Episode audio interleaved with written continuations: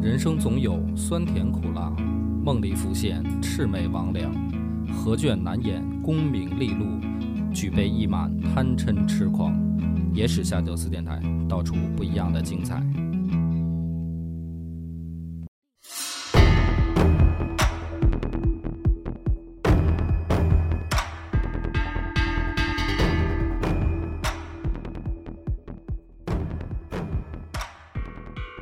大家好，欢迎收听《野史下酒》，我是主播恶霸波。新我这回呢，咱们已经该讲到武则天死了以后，看着这个武三思接着折腾的事儿啊。神龙二年的时候，武三思就出招了，让中宗呢把桓彦范弄成明州刺史，敬辉弄成华州刺史，袁术己弄成豫州刺史，呃，崔玄伟弄成凉州刺史，呃，少了一个这个张建之。嗯张建之呃，张建之已经这个回老家了嘛，嗯所以弄了四个人都贬为刺史，给外放了，对，全部都是地方官了。那么这个时候呢，就惹了一个人不开心，嗯就是王同角。这个王同角实际上虽然跟上次这个神龙政变，他绝不是说这个五个牵头的，嗯对吧？他是跟着一块儿闹事儿的，但是他的作用非同小可啊，嗯也算是核心人物。所以这王同角呢，一看啊，这哥四个连上已经走的张建之全部都出事儿了，嗯他就知道这事儿不好。嗯不好以后呢，他就在家念叨，因为他也没有办法在朝中啊说，因为这个人事调动吧，嗯也不是叫什么问题。你说这个出去当个刺史嗯啊，这好像也没有说怎么着你嘛，嗯嗯所以他呢心里边明白，可是面上呢，你又不能说在朝廷上说说啊，这四个人必须得在朝中当大官儿，你这不合理啊。嗯所以呢，他就在家念叨，在家念叨的时候呢，就有坏人啊，这里面有一对兄弟嗯，叫宋之问和宋之训，嗯这两个人原本是二张的党羽嗯啊，就是跟这个张氏兄弟比较亲的。嗯二张这个案子出了以后，啊，神龙政变以后，本来这两个人该留戍岭南，嗯，该贬了，但是呢，这两个人跟王同角关系又不错嗯啊，就是咱们不能说绝那么绝对啊，就是说啊，谁是谁的阵营，然后这里面所有阵营的人都势不两立，这也不是，也有这种就是说两边都讨好的嗯，齐强，齐强。结果呢，这个王同角在家里念叨这个事儿啊，嗯就被宋之问和宋之训兄弟告诉武三思了。嗯就是说这王同角啊，啊，你别看他这个没出京，他这个可对你不满意啊。嗯武三思呢，马上就警醒起来，就开始啊给这个王同角编织罪名。于是呢，上书参了他一本，哦，说这王同角和张仲之、祖延庆、周景四个人阴阳死士，养刺客、啊，或者说叫养武士。然后说他养武士干嘛呢？这招造反呀，呃，他说他想杀我，哦，武三思杀跟皇帝告状说哦这些哦这些人想杀我，而且呢嗯还想废皇后，就是他没哦直接说这个哥几个是要弄你皇帝。嗯嗯于是呢，李显就让御史大夫李成家和监察御史姚绍之两个人，就是说查案，嗯哎，组成一个专案小组查一查这些人到底第一个有没有养死士，第二个他们养死士的目的是什么。嗯可是呢，在派完这两个人去查案的同时呢，这专案小组里面又加入了两个人，一个就是杨再思，一个就叫韦巨源。嗯这两个人就是典型的武三思的党羽。哦，就实际上呢，跟之前啊，嗯武则天说审张氏兄弟，然后又安排自己人进去审，其实一个道理，嗯，同一个套路，就是有偏有向嘛。嗯所以这么一查呢，交上来的这个案情报告就很明显，就是说这些人就是要干坏事儿，嗯就给坐实了。嗯，于是做的罪名呢是坐斩，哦就是该斩首。结果呢，这个王同角就等于被这么一个莫须有的罪名吧，嗯啊，就给弄死了，啊哦，还立即执行了，哎，立即执行。而且王同角的身份是什么呢？他媳妇儿是新宁公主，对啊，他是说白了他还是驸驸马、嗯啊，这个跟皇帝还沾亲带故的，嗯就这么被武三思就相当于给搞下去。嗯搞下去以后呢，这个武三思再次变本加厉，就说啊，说王同角这件案子嗯实际上还彦范、敬辉都是同谋，哦只不过为什么这一次没把他们连进来呢？这不是他们已经被贬出去了吗？嗯所以案发的时候没查出来。嗯但是我们现在跟踪查啊查获，嗯说这其这这俩人其实也都知道，嗯所以连着呢再迁还彦范为亳州刺史，敬辉为廊州刺史，袁术己为颍州刺史，崔玄伟为均州刺史，嗯就是再一次外调。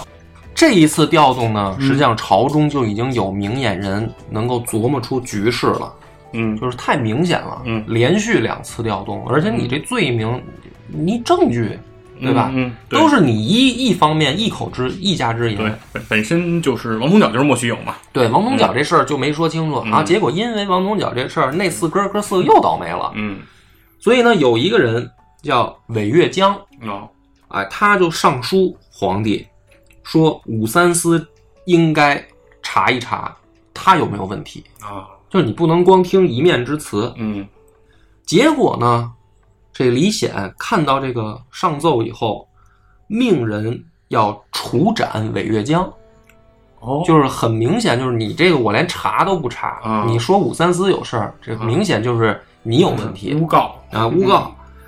那这个时候呢，就在要拿韦月江的时候，嗯宋璟又站出来了。啊宋璟说，外人现在议论纷纷，嗯都说武三思私通中宫嘿哎呦啊，这个话呢就已经很怎么说呢，嗯很有力度了。嗯中宫到底跟谁私通，他没点出来，嗯但是这话已经够给力的了。嗯有有点意思那说皇帝，你应该严查，嗯你不查就行了，你也不能乱杀人。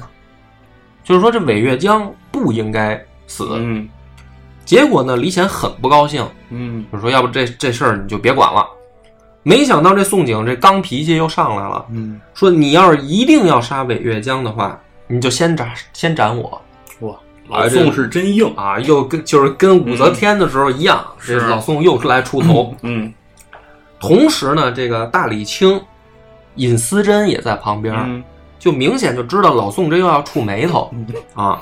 然后韦这个尹思贞呢就说啊，说这个现在是下令时间啊，嗯说不是杀人的时候嚯啊，就是他找了一个这个啊没有那么刚的，嗯因为秋后问斩就是啊，吧就是要不像秋天再说这事儿，嗯他找这么一折，嗯他不像宋璟，宋璟说这人私通中宫，嗯是吧？嗯结果呢，这个李显呢就说：“好，你们俩要是这么说的话呢，嗯我不杀他行不行？嗯就让人把韦月章杖几百下，然后留戍岭南，说我打一顿，然后给你扔广州去，行了吧？我不杀他了，你们俩也别跟我争。嗯没过多久呢，就把这个尹思贞嗯出贬为青州刺史，哎就呦也给外放了。嗯宋璟呢为检校贝州刺史哦啊，就这两个人都都远离朝廷了。嗯那这个时候呢，这个武三思抓住机会，嗯乘胜追击，嗯又让中书舍人郑殷嗯再告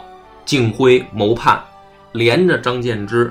这回呢，这这哥五个啊，嗯敬辉被贬为崖州司马，嗯就已经不是刺史了，嗯司马了。嗯然后还彦范为陇州司马，张建之为新州司马，嗯袁术己为窦州司马，崔玄伟为白州司马，嗯再降一级。嗯武三思这还没完，嗯他的最终目的是把这哥五个弄死，还得想招儿嗯啊！就是你老诬告人家谋反这个事儿呢，你你老这么贬，就显得有点儿怎么就说是呢？把你戏就玩的太没劲就了。如果你这样的话，你干嘛不一次到位呢？是你老这么着多麻烦啊。嗯所以呢，这哥们儿想了一个阴招儿，嗯他让人在天津桥头，可能是啊雇了雇了几个这个艺人 啊，天天呢就编段子，啊编段子呢，就说啊，说皇后淫乱后宫，就说这个、哦这个这个皇家秘闻，嗯在天津天津桥头，等于当这个段子说。嗯然后呢，他这么做呢是故意啊，还让李显知道，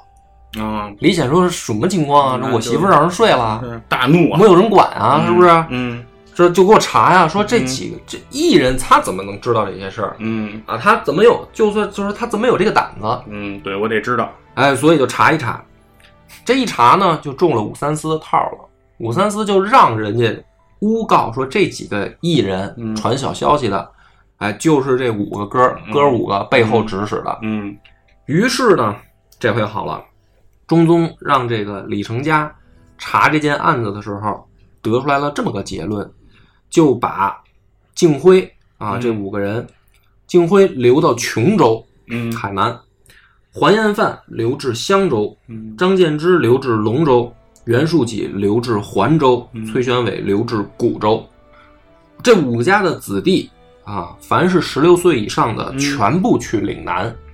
哇啊，反正都发配了，在这个情况下，这个中书舍人崔实嗯之前也出现过啊，出现过就跟武三思就说，嗯动手的机会到了，嗯我给你推荐一个人，嗯，是他的这亲个戚，亲戚啊，说是外兄，嗯叫周利用。嗯这周利用呢，说带着我们制作的这个伪诏嗯啊，然后去岭南诛杀这五个人，这就天高皇帝远了。嗯啊对，，你弄一矫诏，因为本来这个李显的时候，这诏书都是上官婉儿写，嗯他盖一章，对，所以这回呢，他们干脆连这章都免了，直嗯接这就自己伪造一份儿。等这个周利用到了岭南以后，张建之啊和这个崔玄伟嗯已经在路上就病死了，因为年纪也大了。啊，对，其实这个点岭南这个就是就是事故发生率非常之高啊。，对，嗯然后剩下呢就是这个敬辉、还彦范和嗯袁术己、三个人被这周利用给弄死。嗯这哥五个就是发动神龙政变，嗯这五个主谋嗯，啊、就算是到这儿歇菜了。嗯武王当时多辉煌啊，现在就多悲凉。那么搞定这个以后呢，周利用还还回来以后被拜为御史中丞，就是朝中就看明白了，嗯凡是跟武三思办事儿的，都有好结果，嗯，哎，都能升官发财。对，于是呢，武三思这个叫羽翼日丰，嗯本来他羽翼也不少，嗯在京中啊有一个组合嗯就是以御史中丞周利用嗯啊，刚刚这个因为帮他武三思杀人上来这个，嗯加上侍御史冉祖雍、嗯太仆丞李俊、光禄丞宋之训和监察御史姚绍之这哥五个合称为五狗嗯啊，猪狗的狗，这就有组合了。嗯除了五狗之外，京中还有一个组合也很出名，嗯叫宗纪啊，啊，这个是两个人，一个是宗楚客。宗楚客，时任兵部尚书，嗯一个呢叫季楚纳啊，季楚纳呢是武三思的姨父哦，啊。可是呢，这个武三思据说是看他姨长得好看，哦想睡，结果这个季楚纳呢纵妻通奸，我就是你不是看上你姨了吗？哦嗯你赶紧睡睡起来嗯。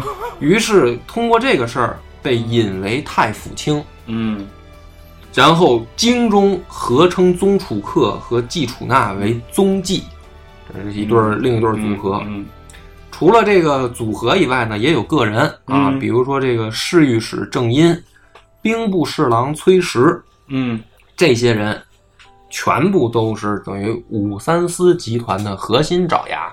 嗯那么武三思在这个时候他说过一句话，嗯他说：“我不知道世间何为善，何为恶。”哦，这个什么谁好谁坏啊？嗯我我不分我我分不清楚，啊反正不分好歹了，我我分不清楚。嗯他分啊，嗯他说，但是我分不清楚，我怎么分呢？我有我的办法。啊谁跟我好，谁就是善；啊谁不跟我好，谁就是恶啊，啊，就这么个标那准。这就是顺我者昌，逆我者亡反了正嘛差不多就是这意思。于是呢，就说京中走狗无数嗯啊，就听他的。实际上，这个朝中都是奸臣和这个怎么说呢，叫就是外戚啊，当政啊。嗯那么还有一股力量。嗯就是李家真正的子嗣，项王李旦嗯和太平公主。嗯他们两个呢，虽然之前啊，在武则天一朝的时候，要么无所作为，要么也没干什么好事儿。嗯但是等到这会儿李显上来，就是他们亲哥哥上来以后，嗯他们虽然也没什么啊、怎么说干什么好事儿嗯，但是他们跟韦后跟武三思呢，还是隔着一层，嗯，就是对，他们形成了一个政治集团。嗯有一天呢，这个李旦啊，嗯就跟自己老哥说：“说你看哥，你这年纪也不小了，嗯立太子吧，嗯就就是这自家人说这个话可以啊，嗯说哥，你这立个太子吧，嗯你也不是没儿子。嗯于是呢，立起了李重俊嗯为太子。太平公主呢，也认为这个做法是对的，就是啊哥哥，你这个嗯现在当皇帝，你总得就是国本啊，顾国国本得顾国本，嗯你得立个太子。但这件事儿呢，就触怒了韦氏集团。嗯韦皇后呢，原本有儿子，嗯但是后来不是被武则天弄死了吗？嗯，所以呢，这个李重俊其实并不是韦皇后生的，不，是他的儿子，哎，他就很不爽。嗯武三思呢也很不爽，武三思就说：“你这立太子的大事儿，你怎么不跟我商量啊？嗯就是这明显是把我当外人了呗。嗯最不爽的还有一个，大家可能都想不到，嗯竟然就是安乐公主啊、李果儿。嗯，她为什么最不爽呢？都因为这不是韦皇后的这儿子当年被武则天弄死了吗？嗯所以她知道，就是咱爹咱妈现在呢，这个没儿子，啊，亲闺女就是我一郎，亲闺女就我一个。嗯这个什么李重俊，他不是我妈生的，嗯所以呢，这个安乐公主一门心思的想当皇太女，嗯就是 将来能不能我当皇嗯帝？大家可能听着觉得很奇怪，说她怎么会有这种想法？嗯，这不是就是因为在武则天一朝之后嘛？这不是有这等于前呃面刚有老太太这事儿吗？跟奶奶学的啊，嘛，这女人当皇帝，这不是也当了吗？嗯死了以后也没有说不承认嘛。对，啊，那么这这我当皇太女行不行？她呢就没事儿就鼓动她爹，嗯就是跟这李显就说说那个封个皇皇太女吧。嗯李显呢也是属于这个经这没准主意的人，嗯他这不是就问魏元忠嗯啊？这魏元忠呢经历五世一朝，嗯也可算是这个风雨没倒，嗯现在又回来当官儿。李显就问魏元忠说：“你觉得让安乐公主当皇太女这事儿靠不靠谱？”嗯魏元忠呢，现在啊，说白了年纪也大了，嗯经历过武则天这一朝的风风雨雨呢，也怎么说呢，也有点儿心里有点儿逼数了，嗯，没有那会儿啊那么刚了。好，但是呢，又问到这个问题的时候呢，嗯他就打岔似的反问了一句嗯：“他说，那公主要是当了皇太女的话，嗯驸马应该怎么称呼呢？”嗯，就是咱没有这个先例的话，驸马应该叫什么呢？其实这就不是问题的问题，嗯对吧？嗯你自编一个不就行了吗？是对吧？但是实际上呢，他就表明了一种态度，嗯就是假装装傻，实际上就是告诉皇帝，就是我觉得这事儿不可行。嗯李显呢也听明白了，他就哈哈一笑说啊，你要这么说的话，的确啊，好像是个事儿啊。嗯算了吧，改天再说吧。嗯，反正就是说谁都没谁都没说破，呃但是什么意思？啊魏元忠觉得自己这就算是点到为止对对就了，是点出来就得。嗯可是呢，安乐公主呢就恨上魏元忠了。嗯，那必须啊，啊，就是说你老小子，你坏耍我坏我好事儿啊。耍什么机灵，谁还听不懂似的，是对吧？你要没你这么一挡横，没准我爹就同意了。嗯接着就闹腾，说什么呢？说这个魏元忠懂个屁嗯啊！阿母子尚为天子，天子女独不可做天子嘛。这话啥意思呢？就是当年我奶奶嗯就当皇帝了，嗯，那现在奶奶的后代啊，生的这奶奶孙女的儿孙女儿，嗯不能当天子吗？嗯为什么呀？你给我个理由啊！嗯这李显呢也说不出个所以然来，嗯说要不这样吧，我允许你开府。嗯哎，什么叫开府呢？其实之前咱们也好多好多次提到这个概念，嗯对吧？就是朝廷呢有一个自己的呃文武官吏体系，对吧？嗯但是在汉朝的时候呢，允许三公嗯一开始是三公级别可以自己开府，哦就是我我像我我就像曹操这样的人。嗯嗯他实际上有自己的霸府，嗯我在这个府里面有我自己的官员，嗯哎，比如说什么杨修这些人嗯，和一开始郭嘉，嗯，他不是汉官，哦他是曹操府里的这个等于官吏。嗯那么后来呢，到这个东汉末年，开府范围不就扩大了吗？嗯等于三公加上这个四将军，啊，包括大将军，都可以开府。啊，就是等于嗯九卿以上，嗯只要你的级别在这上，你不都可以开府吗？嗯唐朝初年不也这样吗？嗯天策府就相当于李世李世民李世民不就开府了吗？嗯但是开府这件事儿呢，表面上是给你一个职权，实际上挺危险的。嗯但凡开府的人，就是说，如果真是掌实权的人开府，嗯从汉朝到唐朝，你看哪个没出事儿？嗯，对，开府其实有点就相当于什么设立分公司的那种感觉。对，吧就是你等于拉一帮自己的小弟可以办事儿。嗯对，就你说就算诸葛亮，嗯对吧？诸葛亮，你说这够鞠躬尽瘁了吧？嗯那因为诸葛亮开府也没少招闲言碎语，对吧？就是说嗯对你就你就跟曹操一样嘛，对啊，曹操是丞相，你也是丞相对，啊，对吧？曹操是周牧，你也自荐一周牧，嗯你这诸葛亮你到底想干嘛？蜀汉大权都揽在你手里，这嗯对不就开府闹了吗？嗯所以开府这件事儿其实挺敏感的，嗯但是呢，嗯，怎么说也算是说没没有突破让安乐公主当皇太女的这个线，嗯结果呢，这个安乐公主和她老公武重训嗯两个人呢就嘚瑟，嗯私底下也好，还甚至是有的半公开场合，嗯就管太子李重俊呼为奴嗯，好， 啊，就是很猖狂嗯啊！你别看你是太子，嗯我现在让着你，我不跟你一般见识，对吧？你这东宫你了不起吗？嗯我还开府了呢，嗯啊。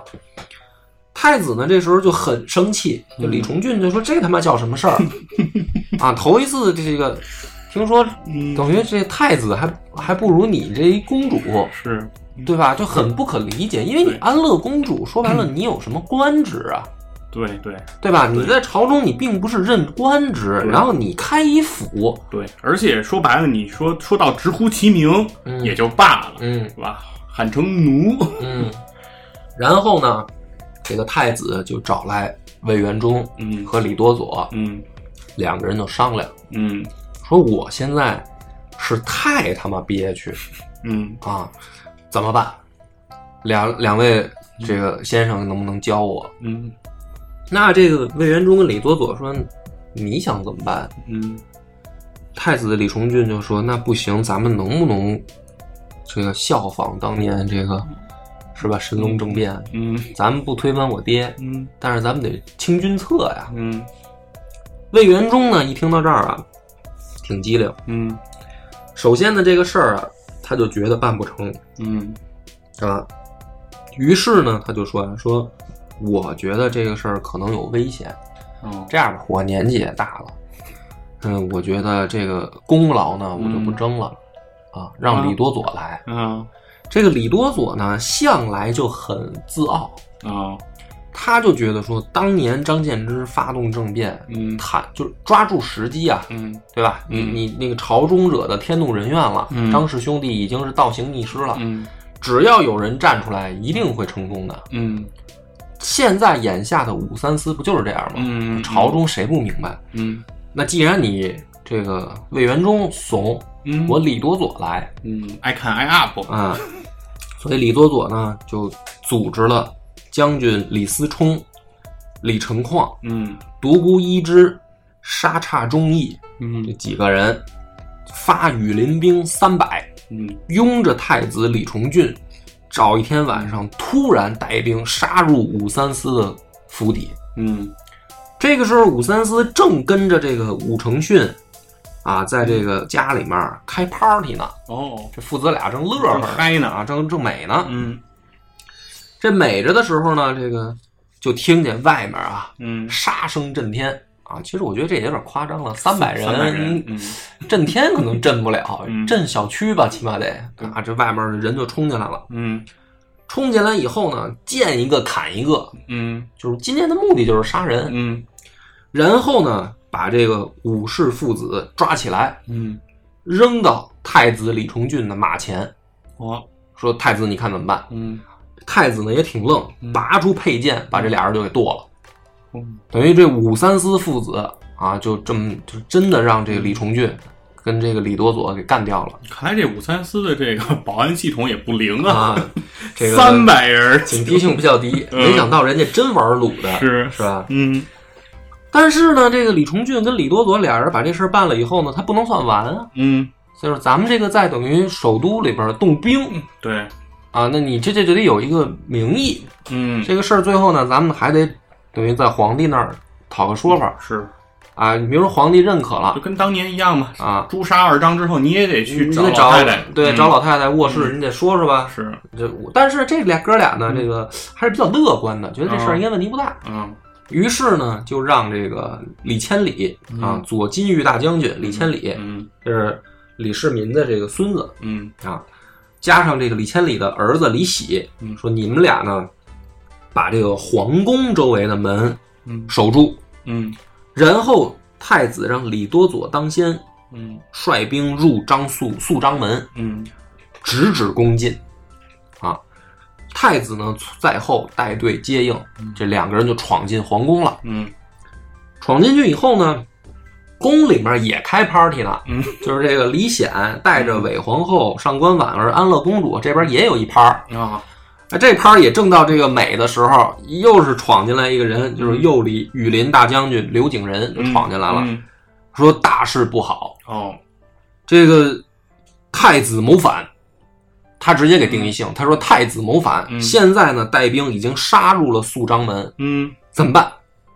上官婉儿呢？这这时李显就开始发抖，说：“哎呦，这这完了完了完了！嗯没想到我儿子造反了啊！”嗯上官婉儿呢就说：“说你干嘛吃的？嗯你是传令兵啊？是，你不是右羽林大将军吗？嗯啊，你就是由着反贼杀进来吗？”嗯这个刘景仁跪在地下说：“这说的是啊，嗯说那这个末将马上带兵去御敌啊！嗯说这个先别着急走。”安乐公主又嘱咐了一句嗯：“说你快去请兵部宗楚客带兵来护驾。”嗯你羽林军也没多少人，嗯啊，赶紧去找兵部。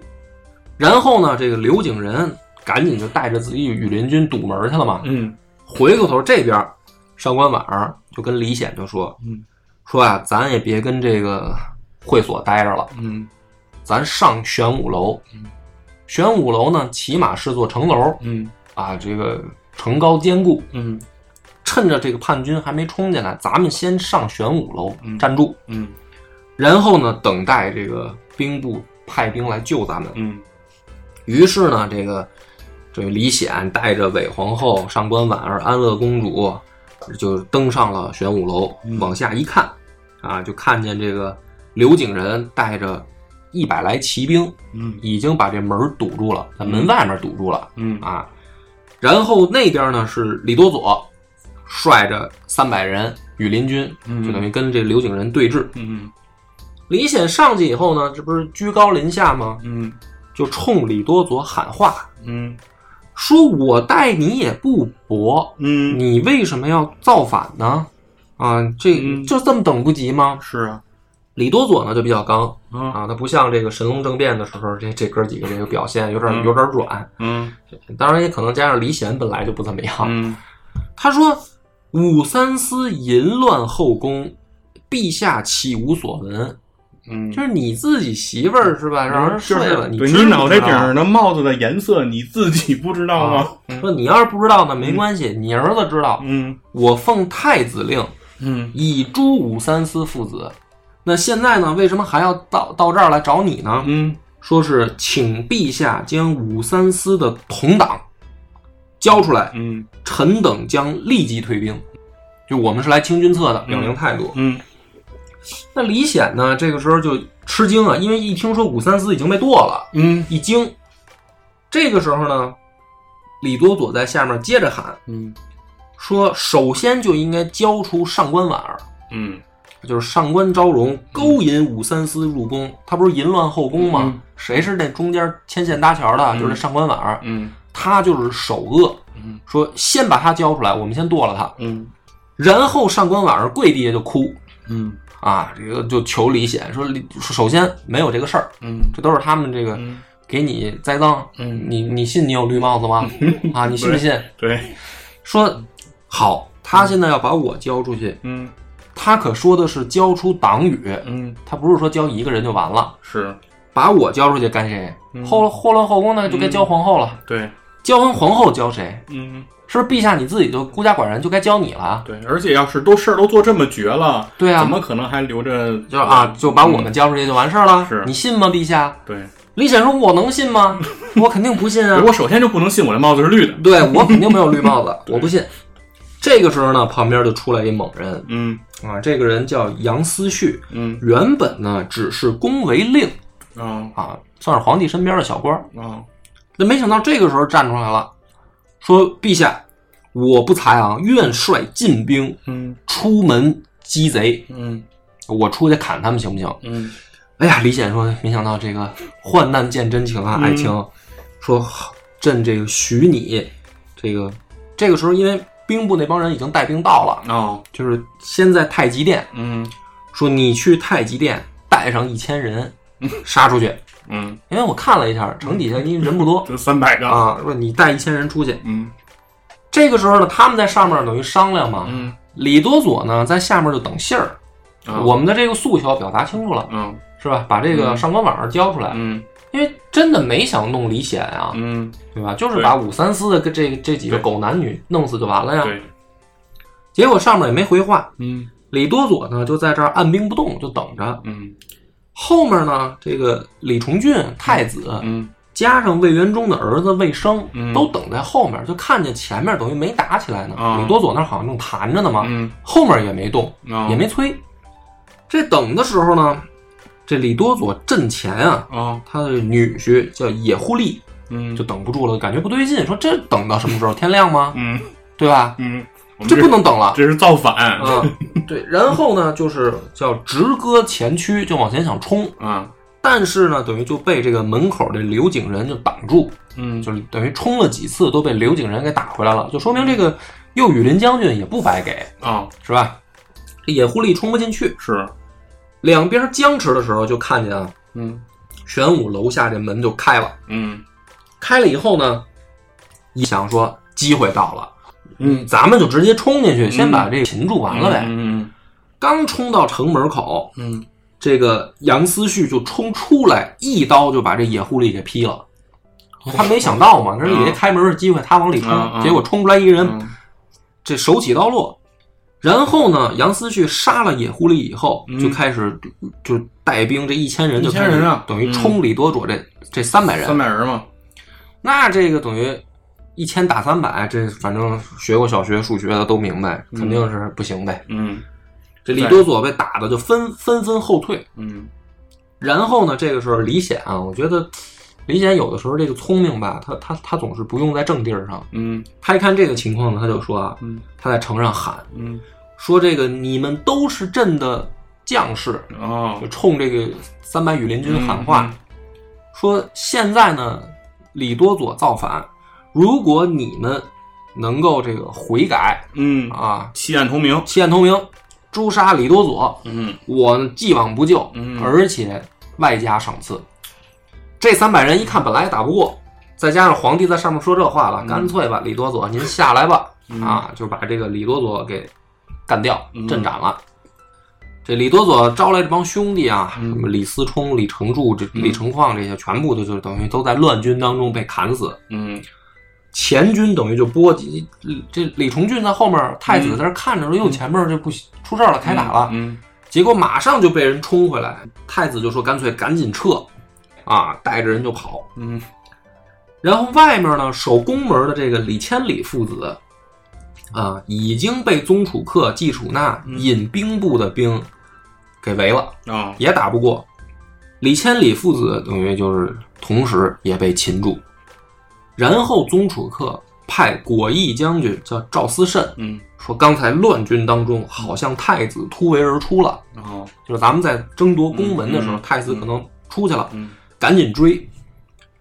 结果呢，这个太子也是慌不择路啊，只带了上百人嗯逃到了终南山，嗯说咱歇会儿吧，琢磨一下去哪儿，去哪儿啊？嗯手下说你就去见阎王吧，嗯啊，就把这太子给宰了，哦也跑不了了嘛。嗯然后拿着这个首级就交给了追上来的这个杨思慎，嗯杨思慎拎着头嗯就去见了李显。呃，皇帝我的手工啊请功去了。啊！李显呢，完全不顾父子之情了。嗯，也不过在他的视角里边，也的确是这臭儿子造反。是啊都都都都玄武门了嘛？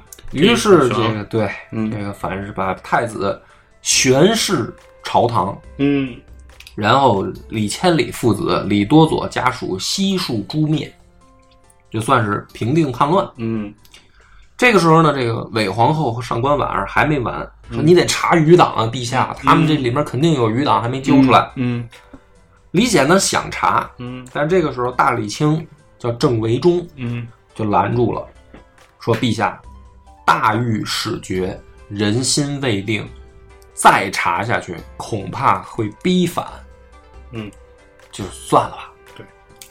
于是呢，李显说：“那要不就这样吧，嗯，这两年造反的频率也是有点有高点，多 啊，宫里老出事儿。”是，说这样，这个大赦天下，嗯改元景龙嗯啊，加封这个杨思绪为银青光禄大夫，嗯，杨再思为中书令，季楚纳为侍中，这都嗯是护驾有功啊。是，然后这个咱们改元以后呢，改玄武门为神武门啊，啊不叫这名儿了，啊，楼为至圣楼。妈，玄武门这名儿忒不吉利，嗯咱们老李家的人老在这儿出事儿，改个名儿吧。都成古战场了。嗯，这个情况下呢，这个等于朝中的一场叛乱平定。可是呢，这不就有人死了老公吗？啊，嗯这个安乐公主的老公嗯，等于也随着太子，这不就对，这场造反就死了吗？嗯本来呢，大家以为说这个安乐公主还挺伤心，嗯人家娘们儿根本没有玩儿可开心了嗯啊。说这个安乐公主啊，早就勾搭上武承嗣的儿子武延秀，哦说这个武延秀呢和武重训原本就是同族的兄弟嘛，嗯啊，所以经常的往来走动。这个武延秀呢，不是早年这跟这个突厥和亲，因为这个事儿出去也长过见识，嗯对啊他这个出去过，出过国，所以这出国是嗯见多识广，嘴里呢段子就多，嗯还会跳舞。因为少数民族能歌善舞嘛，嗯他去了以后也进修了一下，进修舞蹈这块儿了，跳的嫂子很开心。啊啊，这安乐公主呢，名为让武延秀进家里来帮着自己老公这个治丧这事儿，老公死了得发丧啊，嗯是，明着说小叔子进来帮着发丧，嗯实际上就一块儿睡了，这挺开心，这嗯老公死了挺好，嗯她一点儿没伤心。嗯最逗的是这事儿呢，最后因为他俩呢不不藏着不掖着，嗯是吧？这个未亡人点儿 A V I，这个府里的人都知道 嗯啊，就传到李显那儿去了。李显说：“嘿，我闺女这个不伤心就行嗯啊，这样吧，封武延秀嗯啊为太常卿，兼右卫将军、温国公，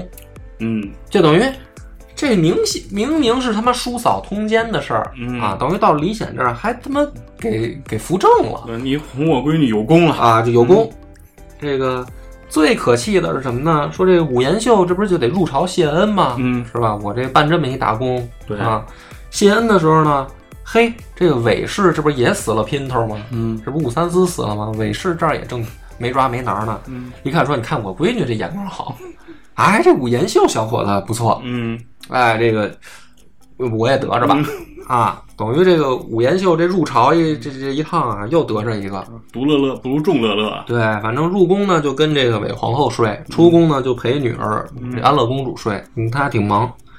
这个情况下，等于这个李重俊发动的这场政变算是没成功，嗯对啊，就等于失败了肯定啊。除了把这个武三思、武三嗯思武重训这个干掉以干外，其实这个韦皇后这个等于没没撼动，上官婉儿没撼动。嗯但是问题是什么呢？这个娘们儿吧，不是贬低女性啊，嗯她没了男人呢，她就没什么正招儿。就是武三思在的时候呢，起码呢走面儿上流程，嗯就是咱们呢这个揽党羽，是吧？嗯弄一帮小弟，嗯小弟干嘛呢？在朝上上书，嗯咱想弄谁呢？咱得走一合法流程。嗯嗯这好了，武三思不在了，这个韦皇后跟安乐公主呢，她俩不懂系统啊，嗯所以他们的做法是什么呢？天天就跟皇帝旁边呢吹枕边风，嗯就骂人说你得查啊，这个找党羽啊嗯嗯啊，你得查这个有没有遗党余孽。嗯然后呢，就是说说，你看看这个事儿，如果别的人不算余党，嗯有两个人嗯你绝对不能放过。谁给李崇俊推上来的呀嗯？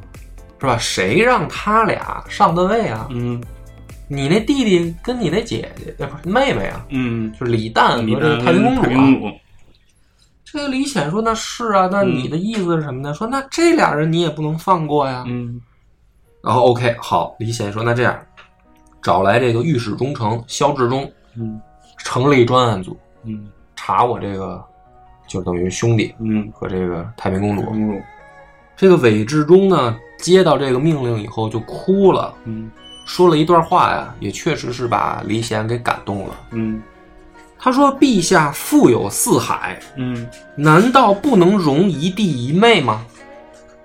啊，嗯非得罗织罪名，赶尽杀绝吗？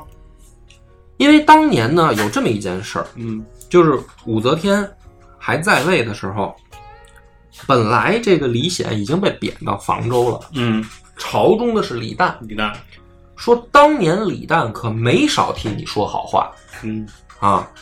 用他们那时候话呢，说这个常向则天皇后前以神器让陛下，就是说这样的，如果说李旦要是有想法，嗯当年他在武则天跟前说几句，把你弄死在房州，不就完了吗？对，人家何必等到你现在回来了啊，嗯再鼓的你儿子造反，嗯有这个必要吗？对，而且呢，说这个事儿，他为了留你一条命，绝食过，嗯就是李旦为了保着李显，嗯曾经绝食向武则天建议求情求情。这件事儿说海内共闻，嗯，大家都知知道，知道了，难道陛下就忘了吗？如今怎么能听信一面之词，就要治你兄弟的罪？嗯哎呀，这个李显也是感动了，嗯回忆起来自己在这个房州的岁月，嗯说那要这样的话，的确这个事儿咱们再说吧，先搁下。嗯好了，这个太平公主和李旦逃过一劫，这帮人没完啊！嗯说好，他们俩就算让让他们混过去了，嗯嗯还有一个人他肯定也过不去了，嗯，谁呀、魏元魏忠。仁忠啊，说魏元忠虽然没来这个玄武门下面折腾，嗯他儿子魏生可来了，对，跟太子一块儿折腾来的。嗯那你说他能不知道吗？他能不是党羽吗？嗯说他纵子助逆，应一灭三族。嗯这个李显呢，就琢磨这事儿啊，说这魏元忠算不算呢？哎呀，可是魏元忠他毕竟没来啊，嗯啊，嗯也也算是三朝老臣了嗯啊，这个有功啊，嗯，这边境上还有功，对，要不就算了吧。嗯这个李显其实有的时候你可以看出来，还算是个宅心仁厚的主儿。对，魏元忠自己就感叹说：“干脆啊，我他妈辞官儿吧，嗯，不我也干了，哦，我也别等着你们嗯非得把我逼死。那这个时候呢，这宗楚客和这个右卫郎将叫姚廷钧的，嗯就不断的在皇帝那儿就是上书嗯啊，就是柿子捡软的捏。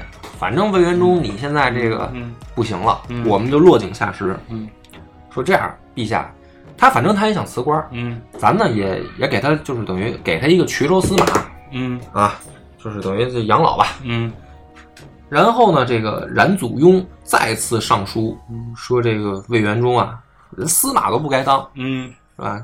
就应该是这个，就是直接就是弄死。嗯这个李显呢，也有点烦了，嗯说我其实都已经给个定论了，这魏元忠嗯有功于国家，嗯而且也算是三朝老臣了，嗯那你们能不能别老揪着这事儿，别不放？对，可是呢，这帮人呢，没完没了，再次上书，嗯啊，宗楚客就说说他有功，他是重臣，嗯那李重俊还是太子呢，嗯是吧？你能因为他的身份嗯啊，就免他的死罪吗？嗯然后这个中宗不得已，这李显说呢，好好好，那你要这么说的话，那也是，我亲儿子都能死，他有什么不能死的？那嗯，这样吧，贬魏元忠为婺州尉，哦，就连司马都别当了，婺州尉嗯啊。魏元忠当时已经七十了，嗯啊，走到涪陵的时候就病死了。所以呢，这个宗楚客这帮人，实际上就是背后的这些人，也算是得偿心愿嗯啊。这个韦皇后呢跟安乐公主一看说，其实我们发现没有男人也可 以嘛。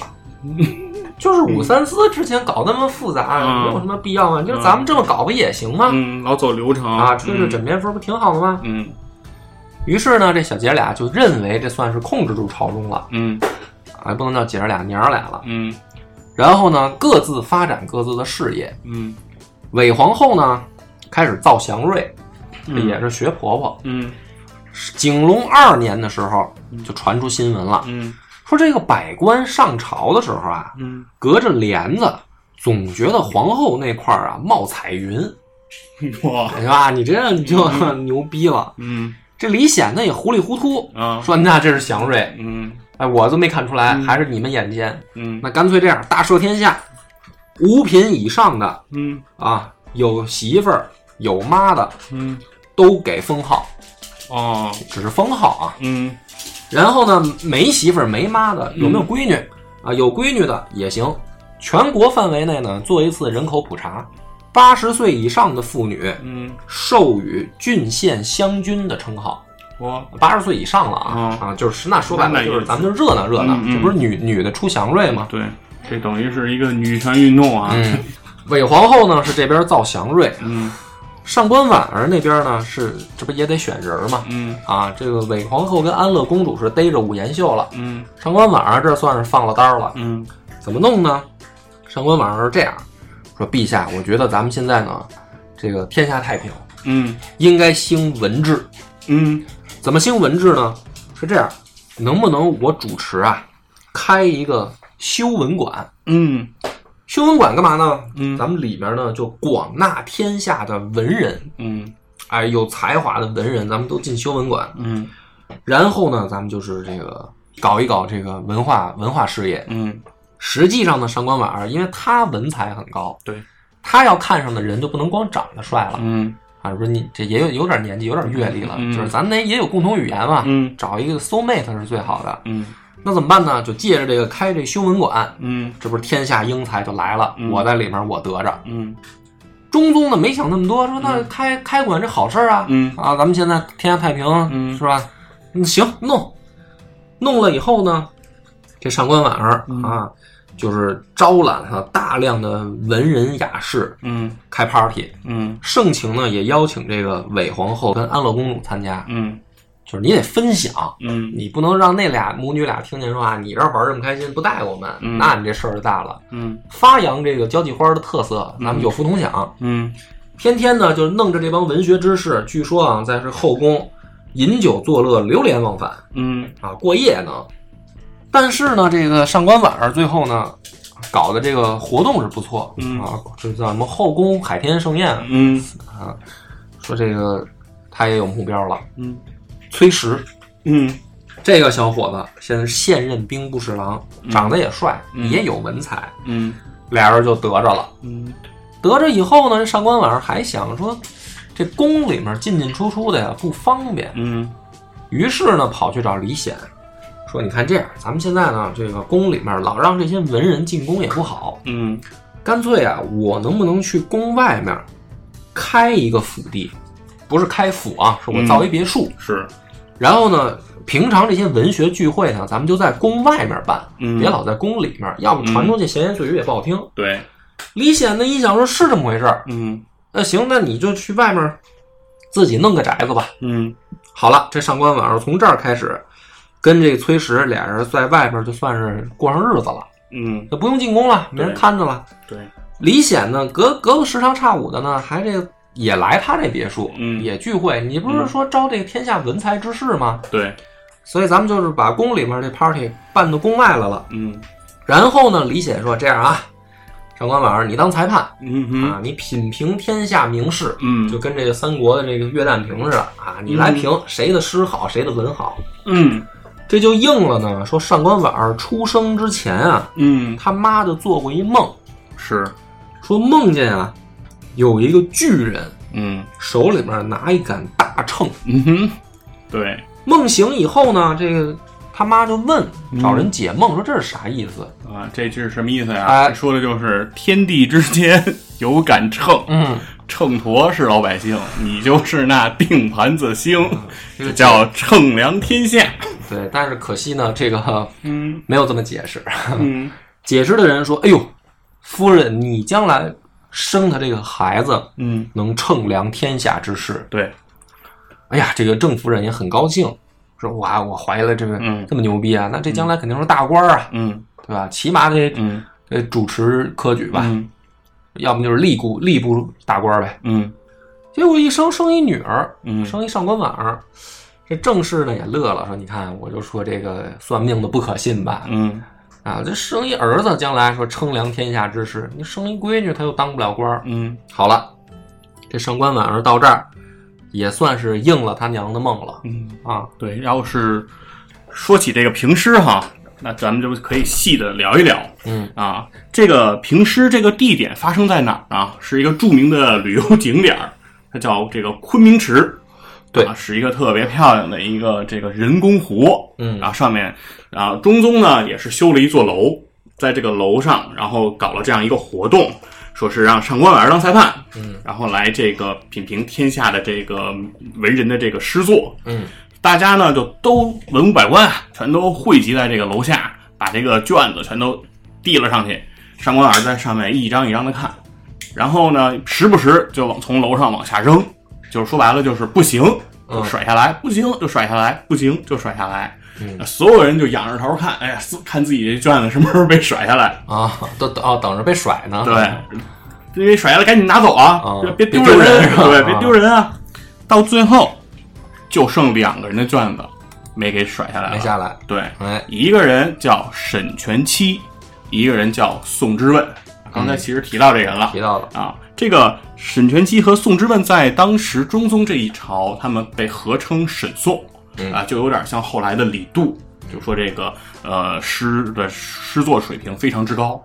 然后这两个人的这两首诗呢，在这个上官婉儿上，上官婉儿一时啊也说是难以定夺。然后呢，但是最终他把一张卷子扔下来了，嗯谁的卷子呢？就是沈全期的卷子。嗯哎，留下了这个宋之宋问。之问对，说他他得给理由啊，对吧？最后说你评出了一个优胜，对吧？这么多人你就选中宋之问了，那是为什么？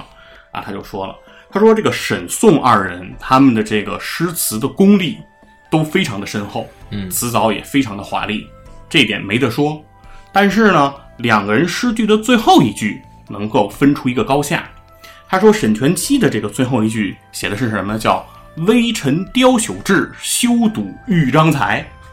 啊，然后这个宋之问写的是什么呢？是“不愁明月尽，自有夜珠来”。嗯他说呀，这个修堵豫章才的这种气势，显得是气势已尽，嗯啊，这个词藻的向上是不够的。嗯大唐啊，瑰丽盛唐，有点费劲了对感觉正在这种昂扬之上，嗯对，不符合我们这种情剑博天的这种气势。嗯而这个宋之问说，这个不愁明月尽，自有夜珠来，那就是继续的向上，非常的昂扬。嗯所以说，我认为宋之问更有才情。嗯哎，这一点也夺博得了这个整个这个参与这次评选的所有文人，包括中宗的这种认可。认可啊，所有人都会说，婉儿不愧是这个文中的这个这个这个这个楷模哈对。当年这个上官仪在这个文坛领袖的这个身份，在上官婉儿这一时刻又重塑上官家的辉煌啊，在这个文坛上可以说做到了真正的这个称量天下。对，对，那既然说到这儿呢，刚才因为也说了这个宋之问的这个人品啊，这个人性，其实呢，再就说是得可美以 对，再可以再聊聊这个宋之问。宋之问这个人的人性呢，咱们说了这么几个事儿。第一个事儿，说宋之问之前是二张的党羽，对，他不仅仅是二张的党羽，他是二张首席马屁精，他已经到了说给张宗昌去端夜壶的这个程度。嗯，而且在给张宗昌端夜壶的时候，他说什么？他说呀，我一看见张宗昌，我都不行了嗯啊，何况这个我们这个女皇，她是个女人呐、嗯啊，我非常能理解，张宗昌真的有魅力。嗯哎，这个是他的第一个表现。第二个表现是什么呢？是这个呃，宋之问的外甥写了一首诗，水平非常不错，非常好。嗯，但是在这首诗发表之前，被宋之问看见了。他外甥是李俊吧？哎，是叫什么李？是姓李吗？呃，具体不太具体清楚是谁了没啊没记啊，就是这个人写，人家这这个他的小外甥写了首诗，嗯，哎，他觉得，然后他就跟他外甥说啊，这诗你别发表了，我得着，然后你著作权归我臭不要脸啊嗯。他这外甥不乐意啊，因为唐朝大家都知道，其实这个诗作的水平对自己未来包括事业的发展，包括自己声望的累积都非常的重要。嗯，不同意。啊宋之问为了抢这首诗，用麻袋压自己的这个外甥，活活给压死，然后把这首诗据为了己有。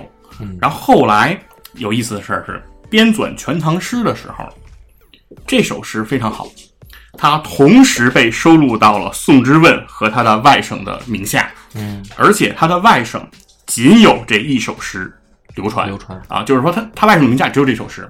我觉得这个是一个非常棒的文人高级黑，就是说什么呢？如果这首诗你不写到这个宋之问名下啊，只算在他外甥名下，这样也没问题。嗯，但是这样就不会有这种这首诗为什么。会同时出现两遍的这样一个争议，那对宋之问的这个这个剽窃的这个行为也就不会被人被人注意到。嗯，那如果你这首诗光写到宋之问名下，不写到这个他外甥这个名下，那等于你就承认了剽窃成功著作权的这个归属。嗯，而你恰恰说我把这首诗两个人两个我都署名我对我都写上了，同时但是呢，后人就得对琢磨嗯他。的外甥只有这一首诗，你就可以去琢磨了。所以这也是我觉得这个文人在这上的一个手段，没错非常有意思。嗯，那咱们讲到这儿呢，就听得明白，这个韦皇后和上官婉儿啊以及安乐公主啊，他们忙活的这个嘖点不对，嗯，对吧？他这个搞了半天呢，要么造舆论，要么呢这个以文学之势呢选秀儿。嗯，可是这个情况下，其实没有控制朝廷的实权。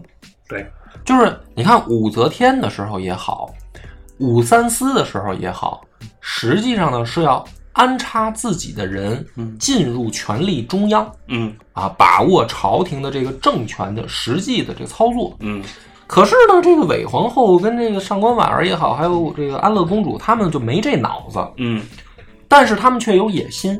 是，实际上就暴露了下面一个非常极端的问题，就是他们接下来就只能走极端。嗯那么预知后事如何，且听下回分解。我们的微信公众号叫“柳南故事”，柳树的柳，南方的南。如果还没听够的朋友，欢迎您来订阅关注。